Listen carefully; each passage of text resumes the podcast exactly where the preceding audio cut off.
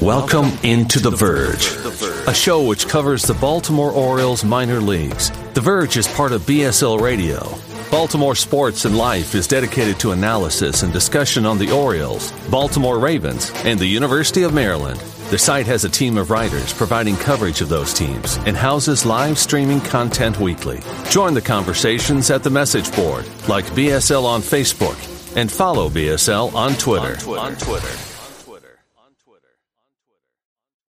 When you need mealtime inspiration, it's worth shopping Kroger, where you'll find over 30,000 mouthwatering choices that excite your inner foodie. And no matter what tasty choice you make, you'll enjoy our everyday low prices, plus extra ways to save, like digital coupons worth over $600 each week. You can also save up to $1 off per gallon at the pump with fuel points. More savings and more inspiring flavors make shopping Kroger worth it every time. Kroger, fresh for everyone. Fuel restrictions apply.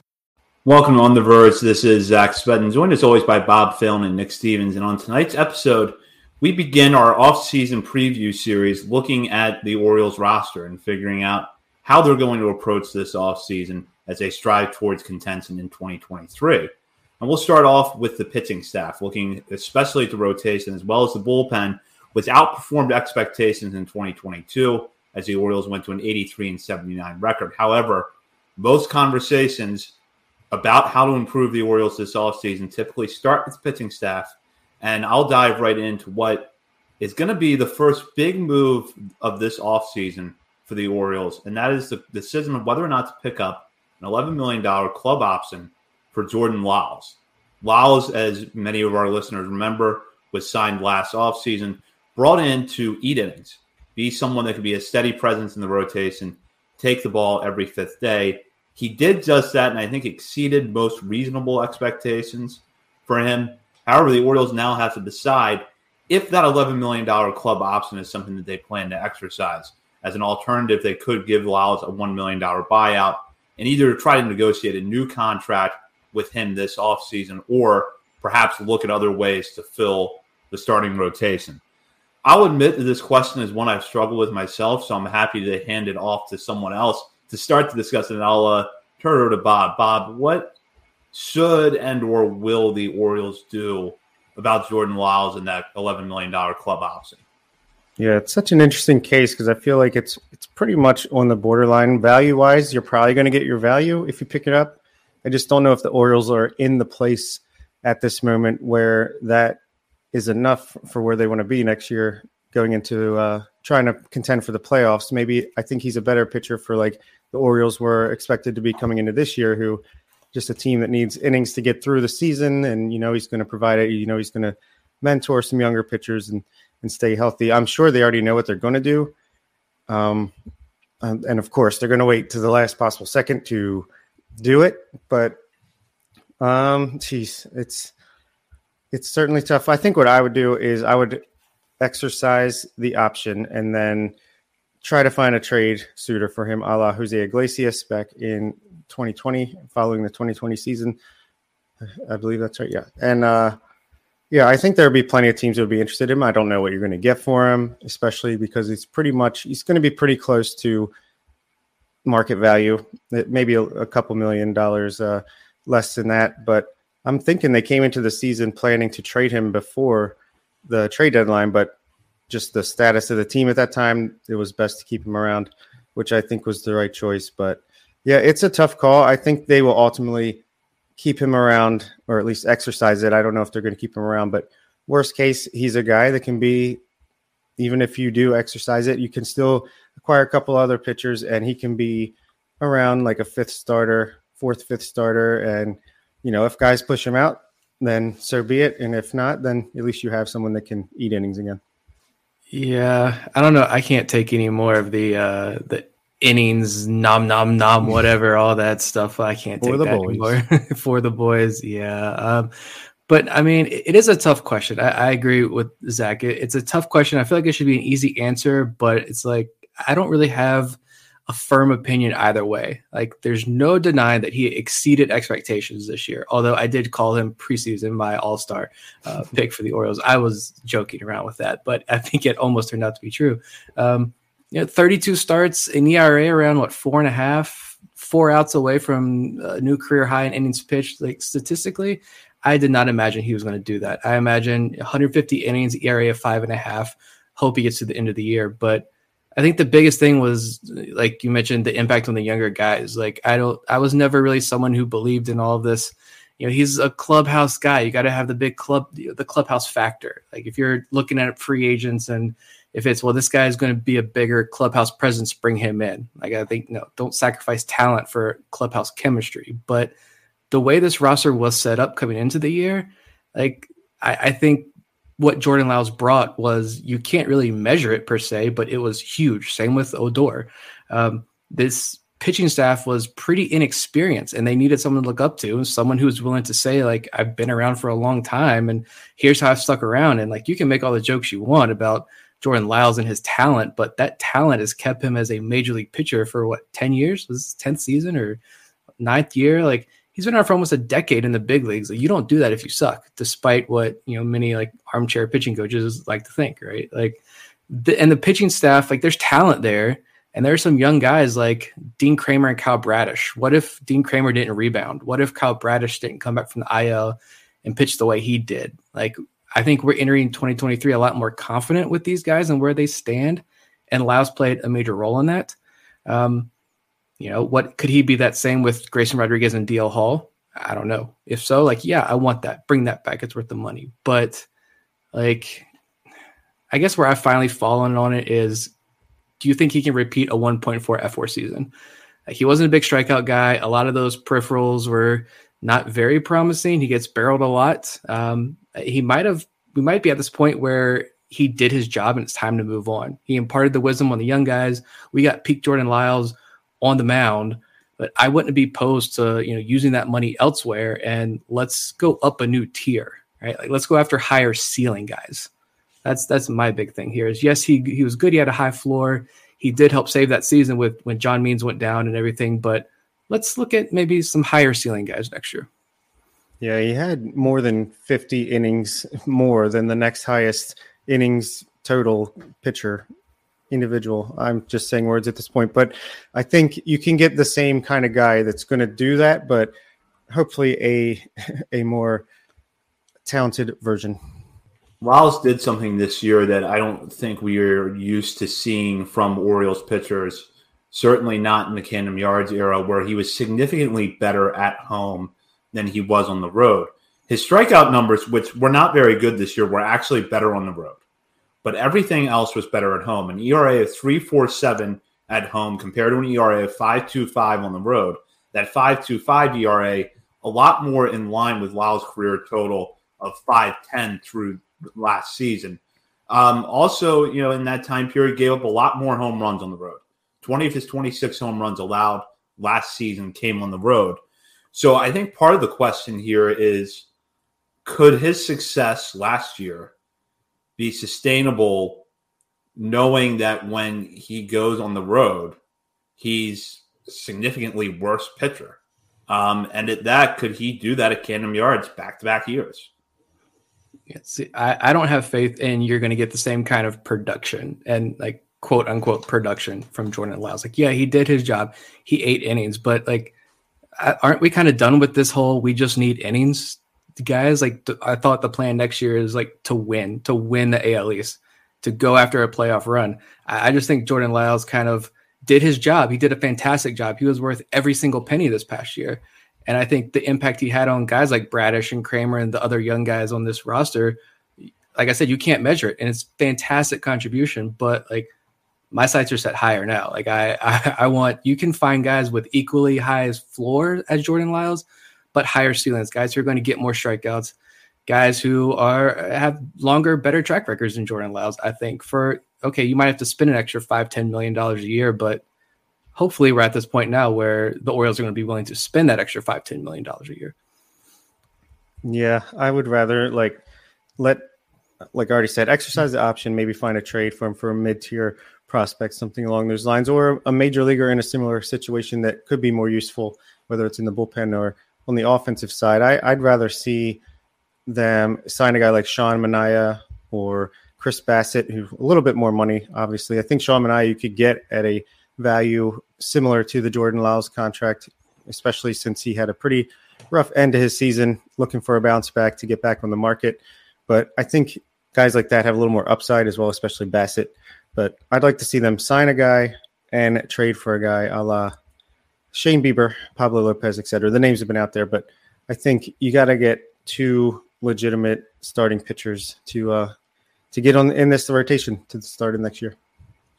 Yeah, and regardless of whether or not Jordan Lyles is part of the solution, the issue of innings doesn't go away completely for the Orioles next year because you expect to see a lot more Dean Kremer and Kyle Bradish. Their innings totals should spike. If Tyler Wells is back in the rotation and is healthy, there is more innings there. But I also just don't know how the Orioles are going to manage Grayson Rodriguez and DL Hall. If both of them are in the major or in the rotation on opening day, which is something we're going to talk about in a little bit, um, you probably play conservative with them early in the year because you know you want to be deep into the playoffs. You want to get to the playoffs. You want to be deep into the playoffs, and you don't want to have to shut down Grayson Rodriguez in early September because well, hit his innings limit already. We really uh, didn't use him correctly, and uh, we're shutting him down. We're shutting him down. We're shutting down DL Hall because again, big inning, big innings climb for this year.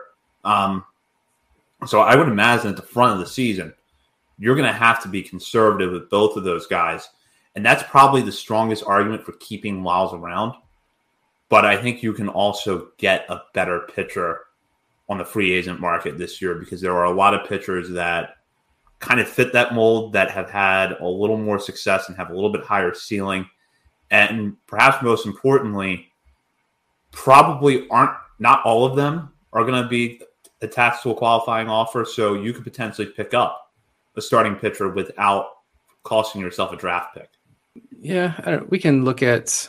I don't know if we want to talk about some of those options now. There's a lot of comments. People want to talk free agent pitchers. Yeah. Um, like uh, I lost all my stuff. Um, Hunter Davis says, everybody. "What's a realistic innings limit for Grayson Rodriguez next year? 125, 150."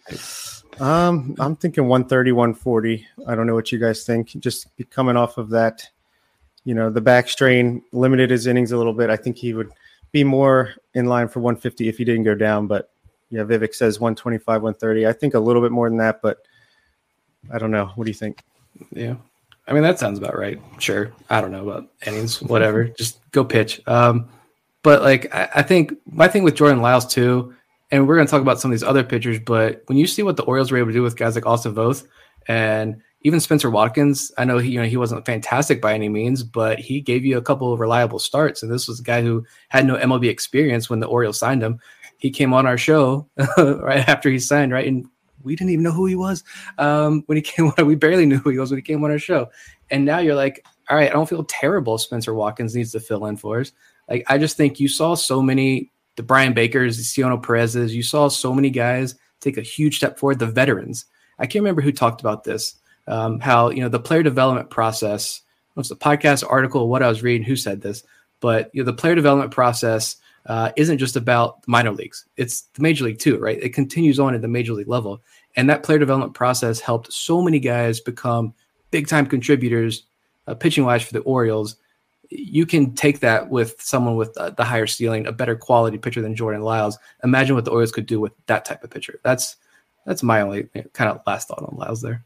Yeah, I think a good case for either declining the the option or ex- accepting it and then trading him is – like you said, even if you needed to fill in for an injury or or there was just you needed some more depth, we got guys now, Austin Voth and Spencer Watkins. I'd I'd probably feel more confident in Austin Voth than uh, Jordan Lyles going out there in a game you need to win, just because the stuff's a little bit better. Even if you know over the long haul he's probably not going to give you quite as many innings, but and I feel like Voth is more versatile, where you could pitch him in long relief, short relief, start him and Jordan Lyles is basically just give me the ball. I'm going to pitch as long as I possibly can until the other team either scores five or six runs or I hit 120 pitches. Yeah, some of the names that I think you're, if you're going to be looking at starting pitchers in the free agent market, there are more that mid tier. I know Chris Bassitt is a name that a lot of our listeners have brought up. That's a guy that I could definitely see being a fit. Uh, you've also got Noah Syndergaard is going to be a free agent after this season. Mike Clevinger, um, Jose Quintana, who was effective for the Cardinals down the stretch. So you are going to have a lot of options. And I do think, though, that a big area for the Orioles to improve in, if that's starting pitching and the bullpen are going to get better, I think particularly though the starting pitching is going to have to be you need more strikeout guys. Grayson Rodriguez is going to help address that problem. I could see the strikeouts going up for Kyle Bradish next year. Um, and then obviously DL Hall would be in that equation too. But I guess what I wonder is if you're looking at free agents starting pitching, do you look at the strikeout numbers a little more closely? Or do you figure get a Jordan Lyles type who might not strike out a lot of batters and look to make gains in that area elsewhere? Yeah, I'm looking for stuff. I'm looking for better stuff at this point, like a Nathan Eovaldi, maybe. Um, what's another name here? Jameson Taillon. I feel like there's could be decent guys. Noah Syndergaard. I don't know. For some reason, I'm not really feeling him as much, and I don't know. Even though he's he did okay with the Phillies in the postseason, but if uh, I think I saw today Luis Severino looks like his option's going to get picked up by the Yankees. I would have liked to grab a guy like that. And there's that guy, that Kodai, the Japanese uh, guy that's supposed to be coming over. You know, I, would look at something like that where it's not only like he could be a great pitcher for you, but finally you can get yourself back into that market where I feel like the Orioles haven't played in since Wei-Yin Chen came around. Yeah, I looked. I looked at the free agent list. Um, surface area looking, but yeah, I like Eovaldi a lot as an option. I mean, he's got plenty of experience in the in the AL East. Almost a six WAR pitcher last season, but this year only made like 19 or 20 starts, but he was still effective. Um, and it, I even noticed too, kind of looking at his numbers a little bit more, that you know the the slider wasn't great. It was one of his most used pitches, but it wasn't very effective. And how many articles and how many discussions have we had about you know the Orioles and and the sweeper revolution that's overtaking Baltimore? Like, what if you can teach Eovaldi this new slider, tinker with his slider, and add another dimension to his game? Um, I do like Chris Bassitt. I think Bassitt. Everybody's throwing that name out there. I think he's kind of this perfect example of let's go to the next tier above Jordan Lyles. Um, you know, he a little bit higher ceiling and maybe not a much higher ceiling, but still higher floor. Uh, Tyler Anderson, he's coming off a career year with the Dodgers, so I don't know if you know can he be another four-WAR pitcher with the Orioles, but he doesn't walk guys and doesn't allow hard contact. Uh, I do like Sean Manaea. His struggles. I was listening to uh, one of the Padres podcast let's do. They said apparently it's like a dead arm issue, and the Padres were finally like just go rest. And when he came back close to the end of the year, he was actually like really effective. So yeah, it could be interesting uh, mix. But I even put it out there on Twitter. I don't know if you guys saw this, but uh, we had a lot of responses on Twitter. Um, I can shout out some people here if I can find the list here. Yeah, at King of Fedors gave a sneaky pick of Ross Stripling. I don't know how you guys feel about that. Sub four percent walk rate with Toronto, three point one WAR season. Harrison Br- Bruns threw out the name Martin Perez, 196 innings with Texas, 2.89 ERA. And then uh, Morgan Green at Morgan Green said uh, as a Lyles esque flyer option, Michael Lorenzen, and then a bunch of people put out Carlos Carrasco. Carlos Carrasco. That one I'm not too sure about. I think another there. There's actually quite a few options here if they want to go. There's Kyle Gibson, Corey Kluber. I feel like that's a guy that you know the velocity's down. He's not the top end type of guy he was with Cleveland, but he's still got great breaking ball, good changeup. You can you can work with that if he's got the pitchability. Michael Wacha had a decent year. Zack Greinke, if he wants to continue to pitch, I don't know. Same with Rich Hill, old guys. But uh, maybe Michael Pineda. It's a guy I wanted last year and to sign with the Tigers, and I think he got hurt. But there's really a pretty decent amount of depth here in the starting pitching market. So got to at least get one or two of these guys for sure. Yeah, I, I think you're going to see the Orioles get into the pitching market somewhere. Um, to go after a free agent because although I think a trade is ultimately going to be how you bring in that big arm, you're not going to want to trade too much from your farm system this offseason. I think you can go out and you could get pitchers in that tier pretty easily. And, you know, like I said, the qualifying offer scenario, if you've got a few of them that don't have qualifying offers attached to them, where, like Nick said, maybe they have the traits that you like and you can work with them to, you know, start throwing a sweeper rather than a subpar slider that could go a long way to making these players better. And it could be a selling point between that and the fact that the data after one year shows that moving the left field wall back made a big difference. It benefited pitchers. So, yeah, those are things you can now take to pitchers and say, this is what you can do if you come to Baltimore. And you couldn't do that before last season. You want to throw out the name that we were talking about right before you came on that uh, you saw Zach as an option for the Orioles for uh, as a trade partner. See if people in the chat like it or not. Yeah, so there was an article uh, today over at the Athletic, and I'm going to pull up the particulars here. Uh, it was a Mariners mailbag, and the question came up about how the pitcher starting pitching, you know, would be handled this offseason. And Corey Brock, who writes at the Athletic, threw out that Chris Flexen might be a trade candidate. That Flexen apparently had the interest of a few teams over the trade deadline. The Mariners obviously didn't move him, but it is an interesting fit for the Orioles. After a really strong 2021 season, he did take a step back in some areas in 2022. Walks went up. Um, he threw about 42 fewer, 42 fewer innings this past season than he did in 2021. But still, uh, he'll be 28 years old. He's 28 now, so just turned 28 in July. So possibly some room for development there a little bit. So I'm curious to get your guys' thoughts on this. It's like we were talking about before with me, like the strikeouts. He only strikes out, strikes out like six batters per nine. I'm not sure. I mean, obviously, with the new wall, you were saying you couldn't sell pitchers on that before. You could sell them on, hey, you only have to play here half the time, so not that big of a deal. But yeah, I don't know. I mean, again, I feel like this would be a great guy to go after if you're the Baltimore Orioles in 2020, 2021, going into 2022. But I think I'm looking a little bit notch above here if I'm trying to be a contending ball club in 2023. Yeah, agreed. I saw that. I was waiting for when are they going to say Orioles as an option. Uh, and MLB trade rumors mentioned Orioles and Cleveland as specific targets. Like if you're going to take, I don't know, like a, a Robert Neustrom and I don't know some you know, 18 year old kid, maybe I would make that deal. But yeah, that one's. I do like the strikeout point as well because just I mean the strikeouts weren't really there with the starters this year, and if you can get guys with better strikeout stuff you mentioned Grayson Rodriguez will help that for sure. DL Hall hopefully will. Maybe Kyle Bradish takes a jump. But I mean, you're talking about proven veterans who can stabilize this rotation, especially if Jordan Lyles is no longer around. Flexen is kind of a meh. I feel like there's going to be a lot of those articles though, that just try to pawn guys like Flexen off on the Orioles as a, oh, they want to spend money here. Go take this guy. When There's I'd like to think, available. Oh, yeah, Orioles. Yeah, I'd like to think that the Orioles are going to be like, no, nah, we're we're past that point now. The concern I have with Flexen is that he had a really low home run to fly ball rate this past season, and he's pitching at a pitcher friendly park in Seattle. And while we know that Camden Yards plays more neutral now, it's still not T Mobile Park. So that would be something with Flexen when you're looking at a guy who had a home run to fly ball rate of eight and a half and xFIP of over five.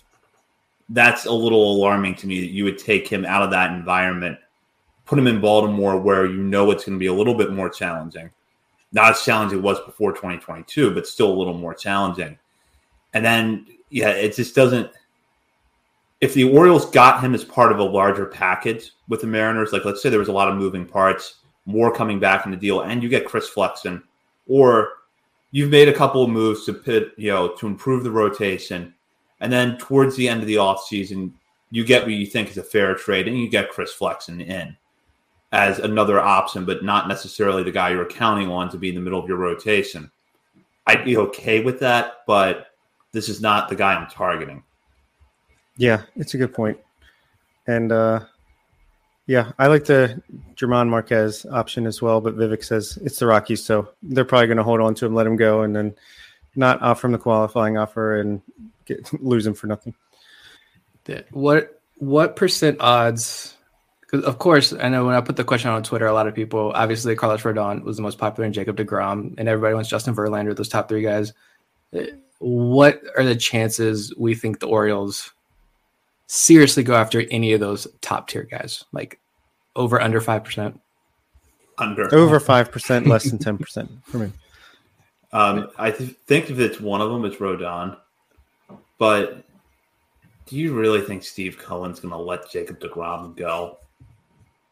Um, no. And I don't know if Verlander wins another World Series in Houston, is he going to leave there? I, I, just so as much fun as it is to daydream, and as much as we would like to see the Orioles get involved in that, I also feel like their current homes are pretty strong candidates to retain them. Yeah, agreed.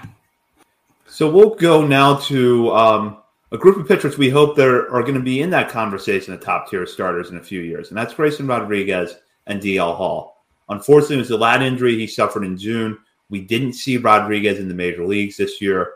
Um, Hall, however, did get up in August, made one start before going back to Norfolk to work out of the bullpen, and then came to the season, back to the Orioles later in the season and pitched in relief. The results for Hall were mixed bag. Definitely struggled at times, but also limited the hard hit rate, was not giving up a lot of hard base hits and definitely looks better towards the end of the season. So the expectation is that Hall will be a starter in 2023, but it doesn't seem right now that he's pot guaranteed an opening day rotation spot. So Nick, I'll start with you. Looking at Rodriguez and Hall, do you think that right now, if you were putting together a rotation, do you think that they would both be in it? And if not, what would you want to see them work on at Norfolk before you would promote them? Couple things with that. Um, both of them will be in the starting rotation to begin the year. No excuses, I don't think. Uh, I know how a lot of people feel about DL Hall, and maybe they're right. You're talking about the command. I know a lot of people say, yes, he has this electric stuff. We know how good the stuff is, but he's never going to be, be able to figure it out. Maybe you're right. I don't know. But maybe he has a better fit for the bullpen. But I've said many times that if DL Hall comes up and becomes a dominant reliever, like that's a, that's a, a success. I'm not going to be mad about that at all. But like you give him every chance next year to be a starter on this team in the major leagues. Like he didn't throw a baseball for eight months last year, and only made seven minor league starts in 2021. Uh, then get shut down for eight months. Did not throw a baseball again until December. Comes back this season goes through the rehab starts, goes through double A, goes through triple A, gets caught up to the big leagues. I know DL Hall's never going to use this as an excuse, but you have to wonder like where was he at physically at that point by the end of the year when he was finally in the major leagues. So I want to see what a full healthy offseason does for him. If I see him or Grayson Rodriguez in a Norfolk Tides uniform again, I'm going to lose it. I cannot watch them pitch in the minor leagues anymore. They are done in the minor leagues. Learn it in the major leagues. Grayson, I'll give a little bit of benefit of the doubt. The injury stuff, I, I get it, but – DL Hall, you put him in this major league rotation. If he doesn't work out, try him out in the bullpen. We'll see. But no more Norfolk, please, for DL Hall. It's majors or bust for him at this point.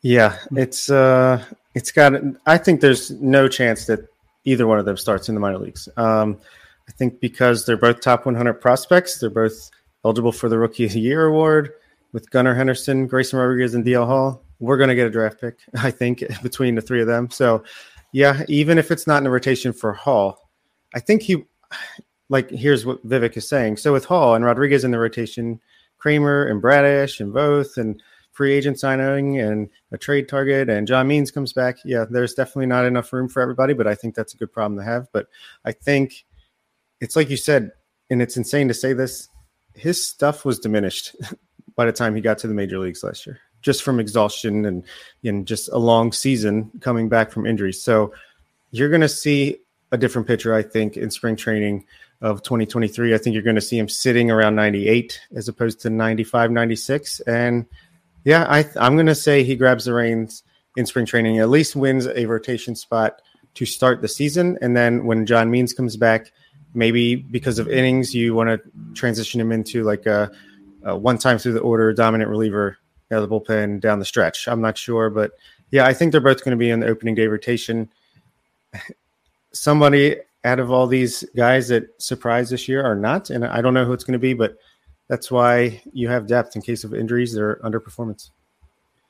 Yeah, I I don't know what sending Hall back to Norfolk. I don't know what good that would do him at this point. I think he had enough time at AAA that you know what he needs to work on and that he can do it at the major leagues. Because if those same questions had kind of persisted about Kyle Bradish, he would have been down there until June this year.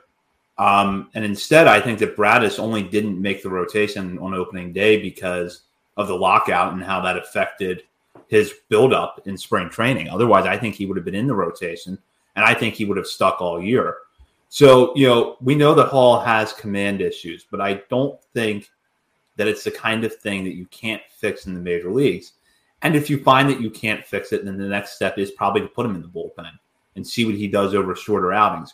I do think he's always going to kind of be more in that Blake Snell mold, um, where it's probably five and dive most starts for him. But if he can do that, I think that that's good for him. And then with Rodriguez, that's your future ace.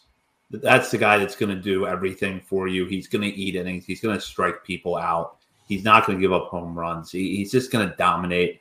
He's got the talent to do it. So you want to be a little careful, I think, in that you don't want to overuse him next year, especially with him missing that time because of the lat injury. But he could be a big difference maker from day one next year.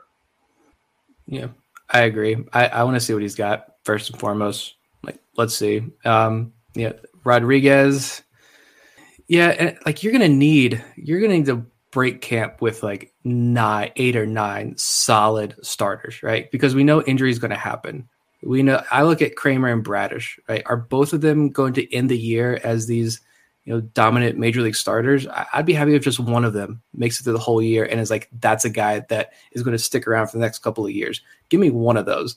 Uh, give me one between Grayson Rodriguez and DL Hall. Give me one of those guys. That's definitely going to stick. We know John Means can come back and be a reliable rotation piece we'll see how much we get out of him this year. I don't anticipate a whole lot out of him this year, uh, which is fine. He can come back the next year stronger and be a solid mid rotation guy, back of the rotation guy. Uh, you and eventually, maybe it's not this offseason, maybe it's next trade deadline, maybe it's next offseason, but you go out, and you make that big trade for that frontline starter. Just roll with this season with the eight nine options you got. Bring in two or three good free agents, and let's just give this big group and a, a go and see who comes out on top and see who's that bullpen piece. A lot of these guys too are some of the other names that we're going to talk about. They're versatile in that they can work as starters or they can also they have the traits to be effective bullpen arms. Like other than yeah. Spencer Watkins, which I don't really know, but these other guys, they're versatile. Yeah, that's what I was going to say. When we eventually talk about the bullpen for next year, mm-hmm. I feel like some of those guys that we're going to fill the spots are guys we're talking about as possible starting rotation candidates as well between Austin Voth and even a guy like Michael Baumann who can ramp it up to 98, 99 out of the bullpen. So there's going to be room for pitchers. You can never have too many. Yeah, absolutely. And we're going to get into more of those names later on the show. But first, we're happy to welcome a new sponsor here to On the Verge. DraftKings Sportsbook, one of America's top rated sportsbook app, is coming to Maryland. But you don't have to wait to get in on the action. Right now, new customers who sign up with the code On the Verge will receive $200 in free bets on launch day after registering. Plus, five lucky customers will win a $100,000 free bet on launch day. It won't be long until you can bet same game parlays, money lines, props, spreads, and more right here in Maryland with DraftKings Sportsbook. Download the DraftKings Sportsbook app and sign up with the code on the verge. That's code on the verge only at DraftKings Sportsbook app. Please play responsibly. For help, visit marylandgamblinghelp.org or call 1 800 Gambler 21 1 800 Gambler. 21 plus physically present in Maryland. Eligibility restrictions apply. Subject to regulatory licensing requirements. See DraftKings.com forward slash Maryland for full terms and conditions. One per customer. Bonus issued as free bets. No purchase necessary for sweepstakes. Void where prohibited. Ends first day DraftKings is allowed to operate in Maryland See terms at DraftKings.com forward slash Maryland. So thank you to DraftKings for signing up as a new sponsor here at On the Verge. And we'll get into now some of the pitchers that were so integral to the Orioles' success in 2022 and kind of came as surprises. And this is both starters and relievers. And we want to figure out how are the Orioles going to handle them. And I'll kind of go one by one here and start with Kyle Bradish. We've talked about him a lot tonight. He was on our top 10 prospect list coming into the season. All three of us have been pretty high mm-hmm. on him, and we're pleased with how he ended the season, especially the way he pitched after coming off the IL in the middle of the summer. Bob, it looks at this point like Bradish is a rotation uh, piece. Yeah, I think we've kind of silenced some of the discussion about whether or not he ends up in the bullpen, but in your ideal, how would he fit into the rotation going into next year? To me, he's like if we go into next season and he is the fourth starter, I think that's perfectly fine. I think in the second half, after he came back from injury, he had what an ERA just over three. He was striking out more batters. I feel like he had some really dominant outings against good teams as well. So I think you saw the upside there. The organization has been high on him all the way through. I think he's living up to their expectations after a bit of a rough start. But if he's your fourth or fifth starter going into the year, I do not think that there's anything wrong with that. And that's, you know, including Grayson and DL Hall. So maybe you get a trade for the the ace, you get sign a free agent for two, then you have Grayson, Bradish, Hall, and then your other guys waiting in the wings. I think I think that's pretty good. I I, I think Bradish has a, a real chance to be a long term stability piece in the, at the back end of this rotation, if not in the middle. I mean, you're not going to come out. Your front office is not going to come out and put Bradish on par with Grayson Rodriguez and DL Hall just as like lip service if you don't actually mean that. That's what I think. Um, you talk about the before the injury versus after the injury. I pulled those numbers because they are there's a stark difference. Um, let's see, through June 18th was his last start before he went in the IL. ERA over seven, a WHIP of 1.77, 335 average against, 22% strikeout rate and eight and a half percent walk rate. 13 starts after his IL stint, he had a 3.28 ERA, a 1.16 WHIP, 208 average against. He threw what 17 and two thirds innings against the Astros and gave up what one run, two runs against the Astros, or no runs, no runs against those Astros in those two starts. Boston, he had a seven run. Uh, uh, he did have that seven run outing in two and a third against Boston, but the start before that, he pitched. Uh, he only allowed one run across seven innings against Boston. So like he had dominant success against playoff teams and two unbelievable starts against a team that's getting ready to start the World Series uh, right now. So yeah, fantastic second half for Bradish. And you just look at the stuff that he had. Like yeah, the fastball was getting punished, so he stopped throwing the fastball so much. He threw more breaking balls, that sweeper, more sliders. Uh, and those are fantastic pitches. And so I think maybe this offseason is a lot like we we talked about that Noah Denoyer conversation he had. I, this popped into my head when I'm thinking about Bradish. Like same kind of offseason. You're getting used to this those secondary pitches, these these new offerings that the Orioles are tinkering with. You use this offseason, to get comfortable, and you know refine the pitch mix a little bit, get more comfortable. Maybe the fastball plays up a little bit more when you nail down that pitch mix and you feel more confident throwing those secondaries and those breaking balls in, in unique counts. And Bradish really takes off next year. I, I hope he does. He exceeded I've always been super high on Bradish, but I think he he honestly exceeded my expectations of what I thought he would do in the majors his rookie year. Yeah, and he was so impressive coming after coming off the IL, and uh, the way that he mixed in his breaking balls more often, like you said, was a, a, big adjustment, and it was encouraging to see him make that kind of change in the middle of a major league season when things had not been going his way um, early on in in Baltimore. So I think that, like you said, Bob, if he's your number four going into next year, you can feel pretty happy about that. We'll go now with Spencer Watkins. Definite stuff jump this year. Was successful at times as a starter. Seemed to wear down a little bit late in the season, but as someone who is pre-arbitration eligible, could be of use to the Orioles next year, uh, particularly in either a starter role or perhaps a long inning relief.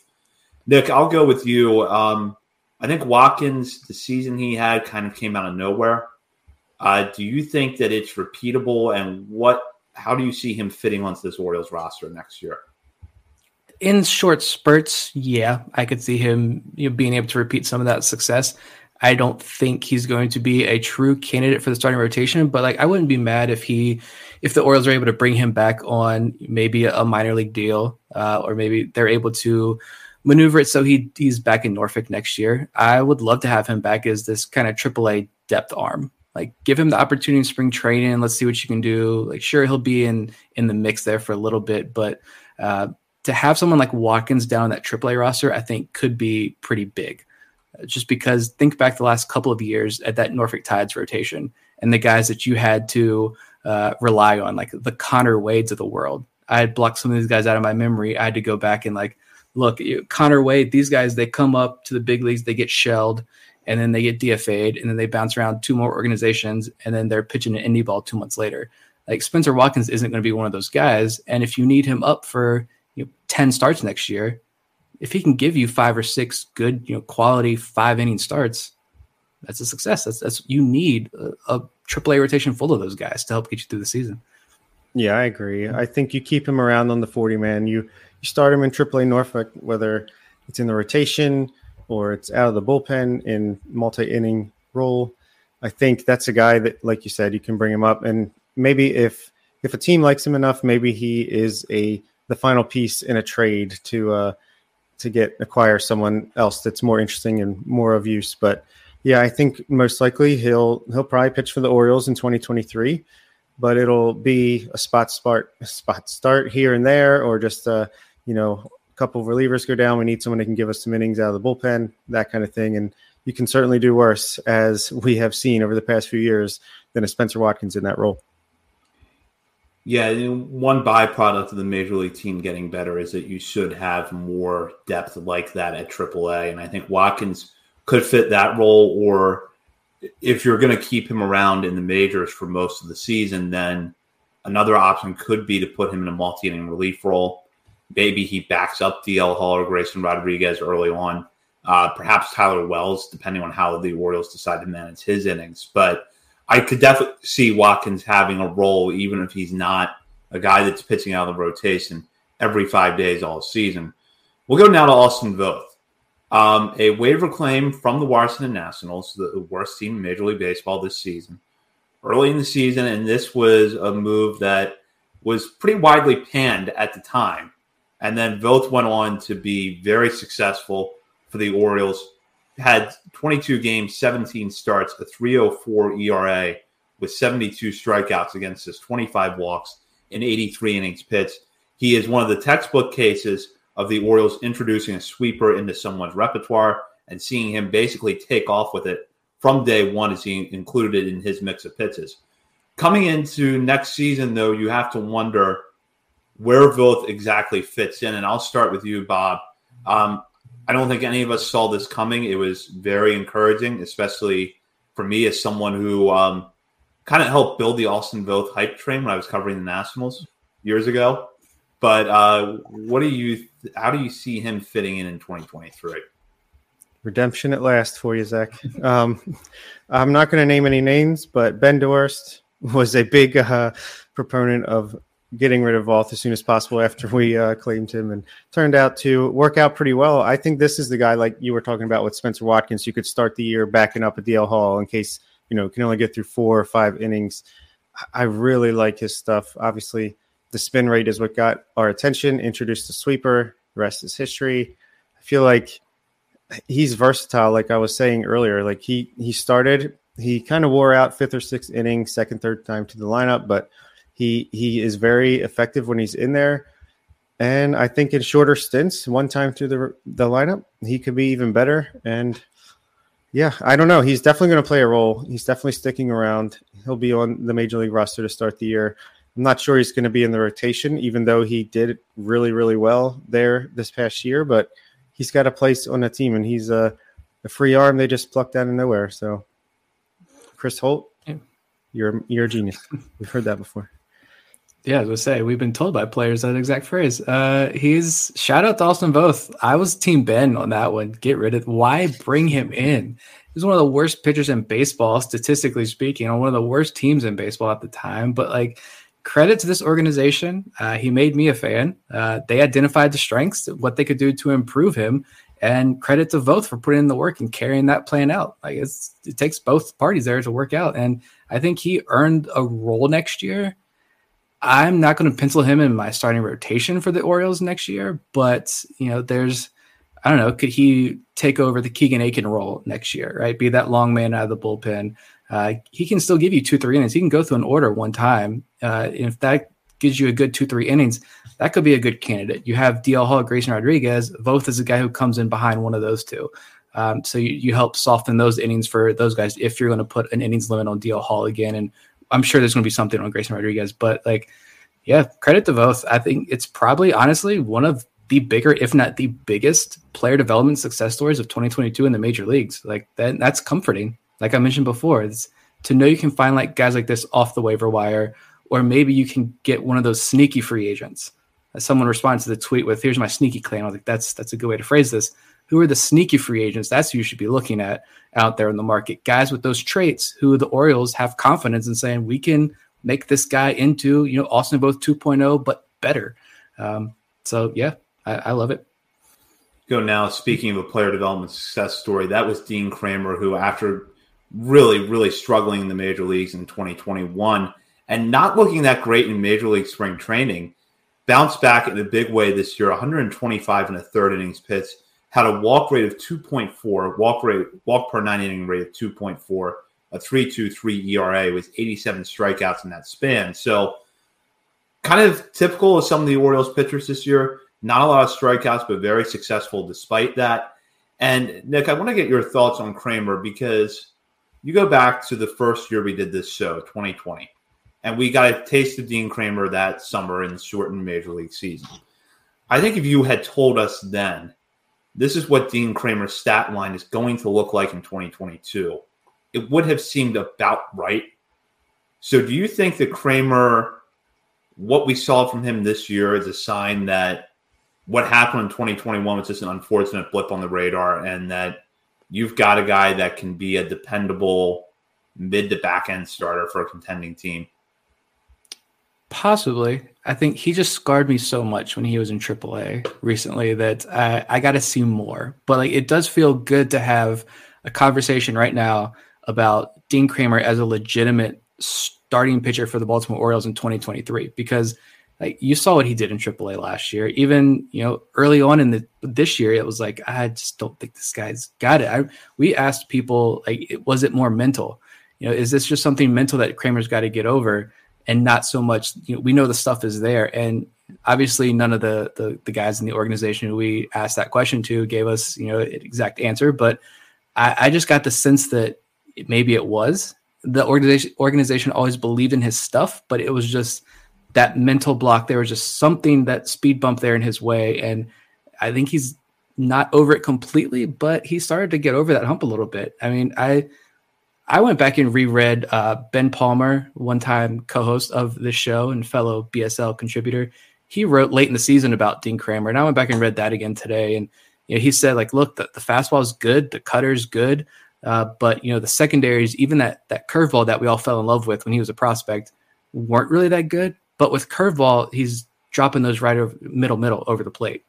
Uh, and so, you know, it's it's about pitch mix. It's about command of the pitch, put it in the right spot. And so, if he can work on that, I think Kremer is a guy who goes into this new pitching lab the Orioles have, and he could be a guy who really takes off next year when, when he has an off season in that lab. Um, I hope so. I hope so. Like I said earlier, if it, we can just get one between Kremer and Bradish really pan out, I'll be satisfied.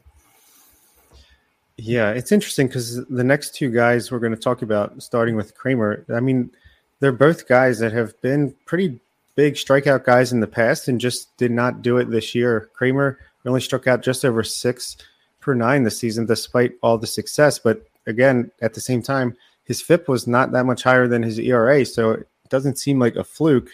It's just a different uh, way of going about it, I guess, than we expected as he was coming up as a prospect. He deserves to be in the starting rotation to start 2023. Honestly, if it was like the old Orioles, he'd probably be the opening day starter as a reward for his breakout season. But I just, I mean, maybe he'll start the season as a fifth starter and hopefully he can cling on there to that spot. But I just, the way I think they're going to upgrade, plus the guys coming up, I, I think his his end result might be starting the season in the bullpen and then probably getting 15, 20 starts as the season goes on because of injuries and stuff like that. But again, it's just a great problem to have that you have a guy like Kremer who pitched to an ERA just over three, over 125 innings, and you're like, is he going to make the starting rotation? Not something I thought I'd say about the uh, the Orioles anytime soon. And we'll go to that second pitcher now, who I think there are similar questions about, and that's Tyler Wells, who, after a successful rookie season in the bullpen, after being chosen in the Rule 5 draft from the Minnesota Twins in 2021, moved into the rotation this year and was solid overall, although he was limited by injury to 103 and two thirds innings pitched. In that span, walked just 28 batters with a 4.25 ERA.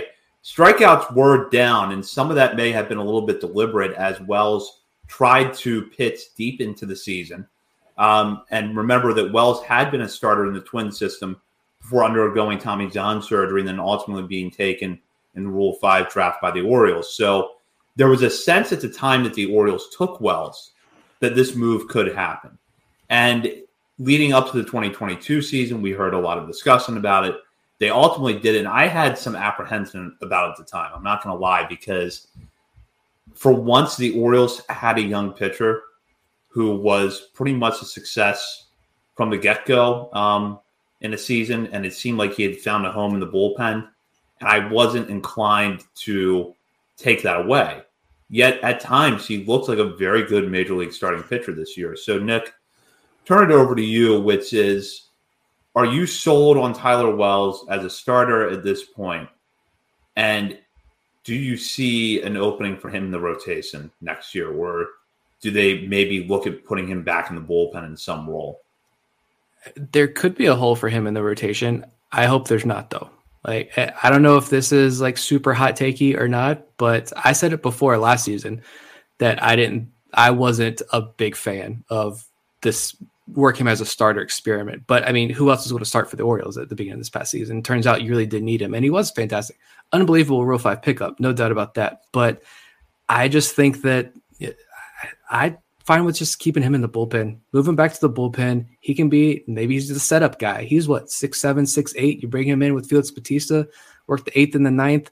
Uh, I and then you have Cionel Perez, who's what five eight maybe like um you that's a unique uh backup bullpen trio but like i think he can be a really dominant reliever i just don't see a need for him in the rotation and he's you can still pitch also pitch him in a way where if you do need to stretch him out as a starter it won't be that difficult but i'm also hoping that you've got rodriguez you've got hall at least to begin the year you've got grace rodriguez dl hall dean Kremer, kyle bradish and you signed at least two quality emphasis on quality free agents, as those are six names to start off that uh, five man rotation. And you won't need Tyler Wells in the rotation. That's not saying he's not a good pitcher. He's a fantastic pitcher who has a, a great role in this team. I just think it's out of the bullpen. Yeah, it's a, it's a great point. It would be nice to not need him to be a starter because maybe his success as a reliever is going to cost him a chance to be a starter in the in the major leagues. But talk about an easy way, potentially easy way. It's not a guarantee, obviously, but to replace the loss of Jorge Lopez from after the trade is move Tyler Wells back to the bullpen. And if he ramps it up like he did in 2021, then he's a a fireman setup guy that can strike out batters left and right. I know his stuff plus numbers are fantastic. According to Eno Sarris, he's always was saying Tyler Wells, he's going to break out. The numbers say he's good. The numbers say he's good, and he is good. But like you said, I'd I'd rather be out of the bullpen than the starting rotation, just because there are other guys that could uh, fill that role a little bit better, and he could be used. We know he can be dominant at times out of the bullpen, and if he can get consistency consistently like that between him, Felix Bautista, Cionel Perez, Dylan Tate, you're you're talking about uh, Bryan Baker, another former guest. You're talking about a a pretty good bullpen as well. So I want to talk about the bullpen now that we've kind of worked through the rotation, at least the internal candidates. I think by any objective measure, the bullpen was a strength for the Orioles this past season. A lot of success stories in there with guys like Cionel Perez, Felix Bautista, and Bryan Baker. Do either of you think that we see any significant movement uh, with the bullpen, whether it's perhaps adding a veteran or two, moving someone from the rotation? into the bullpen or possibly trading a reliever before the season starts. I'll let Bob start with this one. I don't think you're going to see them sign any relievers to like a, a major league deal, or at least one that's cost more than three to five million. I feel like maybe they could, like we talked about, a sneaky free agent. Maybe there's a guy that's like, okay, we can make this guy into a more dominant reliever, so we'll sign him to a minor league deal or like a cheap one year deal but I think the bullpen is where waiver claims go to thrive in this Orioles organization, and and I think maybe you could see Dylan Tate or Cionel Perez be traded if teams value them highly enough. Just because I think Dylan Tate he's reaching arbitration.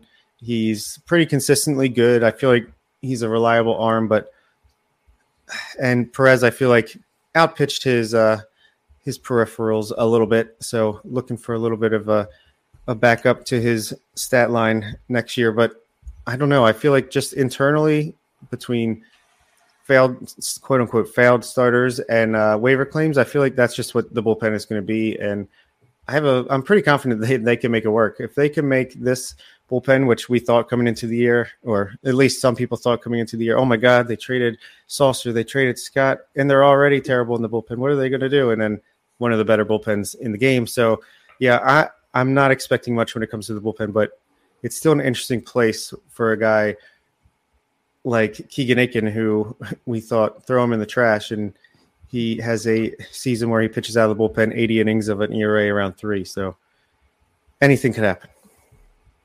Yeah, I don't see a ton of room uh, movement either with this bullpen. I, I, am I would be concerned the most about Perez and Baker only because they're like your one hit wonder guys, or you hope they're not a one hit wonder guy. But this past year was a true breakout year for both of them, uh, and so can they repeat that now that the book's out on them? And like we'll see. I hope Perez sticks around. If I have to pick one of those guys, I want Perez to stick around and, and you know seventh, eighth inning role for this team. Um, Baker, if you just keep him around the pitch the Blue Jays, I mean, sure, that's I'm cool with that. I love that attitude out there in the mound.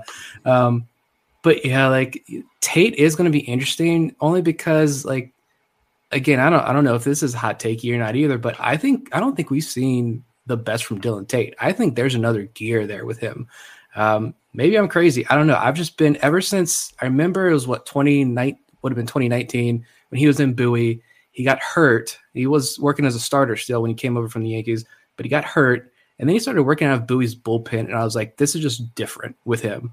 Uh, and clearly, it's like he's in the major leagues now. And he just had only I wrote this down and find it here. Only 24 qualified relievers in Major League Baseball had a lower whip than Dylan Tate's 0.99 whip. And he was top 10 in ground ball rate.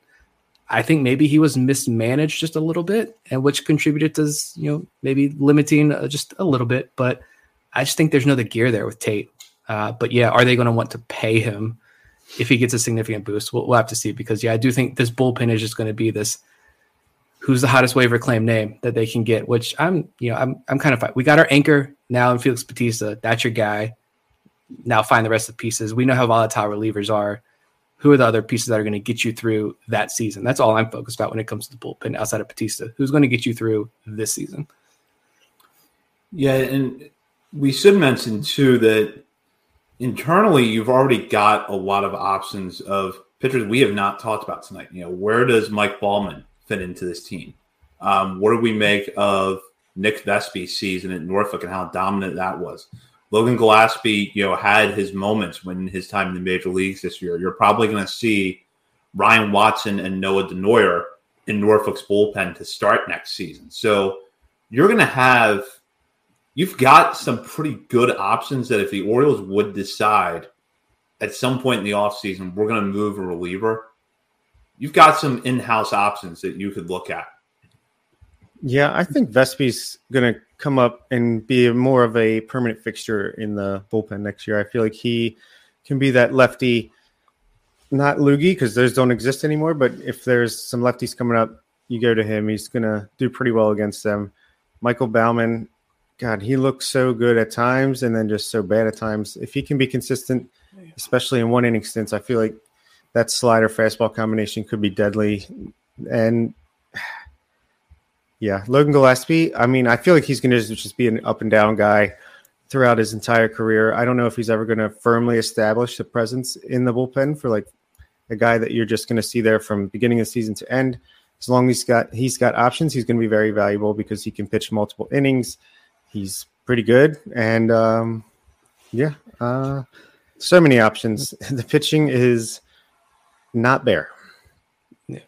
And I was gonna say Gillespie. That is an interesting one because clearly the Orioles valued him, but I think it was the right decision to obviously protect him last year in the Rule Five draft and see what he has.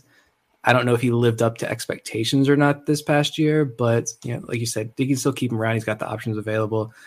I mean, Easton Lucas again. I'm gonna say again is this year's Logan Gillespie. I mean MLB Pipeline. Even after we talked about him last week, MLB Pipeline's like he's out in Arizona right now. Six foot lefty. Scouts think he has back end starter traits. He's throwing 95 miles an hour. Fastball slider has a changeup. Has been working on a curveball out in Arizona. I mean, that's another name I think to watch out for who could be added to the 40 man uh, this winter since he is Rule 5 eligible as well.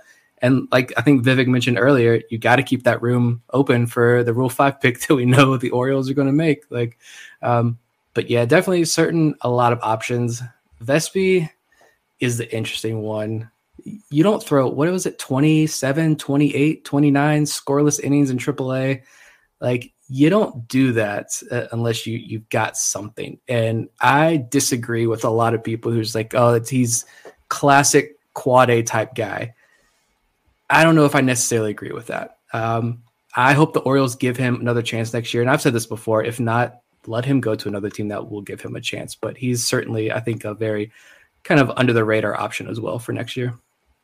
If I had to bet, here's one reliever the Orioles are going to trade before opening day 2023. It's Keegan Akin. I mean, there's no way he's this good, right? Long term, I just can't no. see it. Just between the the work ethic, the buying into the analytics, and all that stuff. I, I don't see it. Maybe maybe I'm wrong, but that's that's just me. I think that Akin, you probably don't see a lot of urgency to move him because he's pre-arbitration eligible, so he's not going to cost you much next season. The only thing I do wonder though is, do you have that team out there that looks at what Akin did last year and thinks, "Oh, we'll we'll try him in the rotation." Used to be a starter. He looked okay as a starter in 2020 over that shortened time period we'll bring him in and we'll treat him not as a reliever but as a starting rotation candidate. Um, I would tell a team considering that they're probably wrong, but if that could get the Orioles more value in a trade, that would be something to consider. So I don't, you know, I'm not saying that that is going to happen, but that is one factor with Akin that you don't have with Dylan Tate. No one's getting Dylan Tate to be a rotation option, but someone, someone out there just might think Keegan Akin is a rotation option. I, I I agree with Vivek's comment there. The LA Angels, I it, that's a joke, but they gave us four dudes for Dylan Bundy. Um, so yeah, my ideal would be if you could package Keegan Akin and Austin Hays in a deal. Colorado Rockies. What, see ya.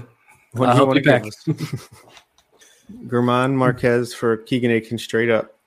I will drive them to Colorado. I, if that's the deal, I will drive them myself, free of charge. So before we wrap up tonight, we got to talk about the World Series. The Houston Astros and Philadelphia Phillies will face off in the best of seven fall classic beginning on Friday. Um, for Orioles fans, I suspect that you're going to have a lot of them rooting for the Astros just to see Trey Mancini get that World Series ring. Although I'm sure probably have some listeners out there who are going to be pulling for the Phillies this time around. Um, so this will be our last show before the World Series starts. So Nick, uh, anything you want to say about this series or, or the playoffs so far? My two picks didn't make it, and I'm bummed. Uh, but I I could see. I was not anticipating it, but I saw a very wide avenue for the Padres doing what they did. Like it's that lineup, it, has got to hit at the right time. They had struggles with, especially the back end of that lineup all year, and the pitching was a disaster at many points of the year for the Padres. Um, all because Fernando Tatis wanted to ride motorcycles and all that stuff. But um, I, I don't know if I can make a pick. I'm going to say Astros, although I don't really like want it. I do want Trey Mancini. That's it. That is the only reason. Dusty Baker too, a little bit maybe, but like it's just Trey Mancini. That's who I'm rooting for. I'm not going to say I'm rooting for the Astros. I'm just rooting for Trey Mancini. I said it on Locked On Orioles that will be airing tomorrow morning. I'm going Astros in four. They sweep. They go undefeated in the playoffs. Trey gets his ring. Dusty Baker gets his ring, and it's like a final send off of the Houston Astros. Enter Baltimore Orioles. New era in town. It's a bold, like that's a pretty bold prediction. They're going to sweep, but then it's going to sunset their. Dynasty, they never make the playoffs again. Like... never make the playoffs again. It's now the Mariners and Orioles time. Yes. I think the Astros are going to win. Uh, I'm going to say maybe Astros in six. Um, I think what Philadelphia has done has been impressive so far, but Houston just is the much stronger team, and I think that's going to show. Where does it start? Does it start in Philly or Houston? Houston. Yeah. Okay. Mm, yeah, I'm going Houston. I was going to say I'd probably give Philly game one because that energy. I hate Bryce Harper so much, but man, that home that run, home run. The, the videos that have come out since then, oh, just that's art. I'm not gonna lie, but I could see them winning maybe game one. But after that, like that lineup, when it gets cold, I feel like it's going to get ice cold, and they're not going to be able to overcome that Houston pitching staff. But my honest thought is, let's just get it over with as quick as possible. Let's get on to this fun off season we're about to have. Because within days of the end of the World Series, we're going to know whether or not the Orioles pick up Jordan Lyles' club option. And then that really will be when the off season begins. And we will have liftoff. Emergency yes. podcast to start the off season. Jordan Lyles. Decision day on Jordan Lyles. so we're going to continue this uh, series over the off season. Next week we will be back with catcher, although we're not much to talk about there, other than that the Orioles have the best catcher in baseball starting for them next year, and the infield. Um, and we will be recording on Tuesday night next week at the same time. So keep that in mind. And then the following week, we will be back on our regular time and night to talk about the outfield, where there's a lot of interesting questions going into next season. So those are up coming up on our next couple of shows. In between shows, check out BaltimoreSportsAndLife.com for all the latest coverage on the Orioles, Ravens, college sports, and more. And while you're there, be sure to hop on the message board and join a discussion with fellow readers as well as contributors to the site. And follow us on Twitter at BSL on the Verge. We'll have news and updates there every day. And if you haven't signed up yet, join our Patreon community for as little as three hours a month. You can be in our WhatsApp group, which is still very active in the off season. And later this off season, we will be resuming bonus daily content for our patrons. Uh, thank you for listening to tonight's episode. For Bob Phil and Nick Stevens, this is Zach Sweden. You've been listening to On the Verge. That'll do it for this week's episode of On the Verge. Be sure to check out our Patreon page where you can help show your support for the show and get bonus content, including monthly top 50 updates to our prospect list and daily game recaps during the season, and much, much more.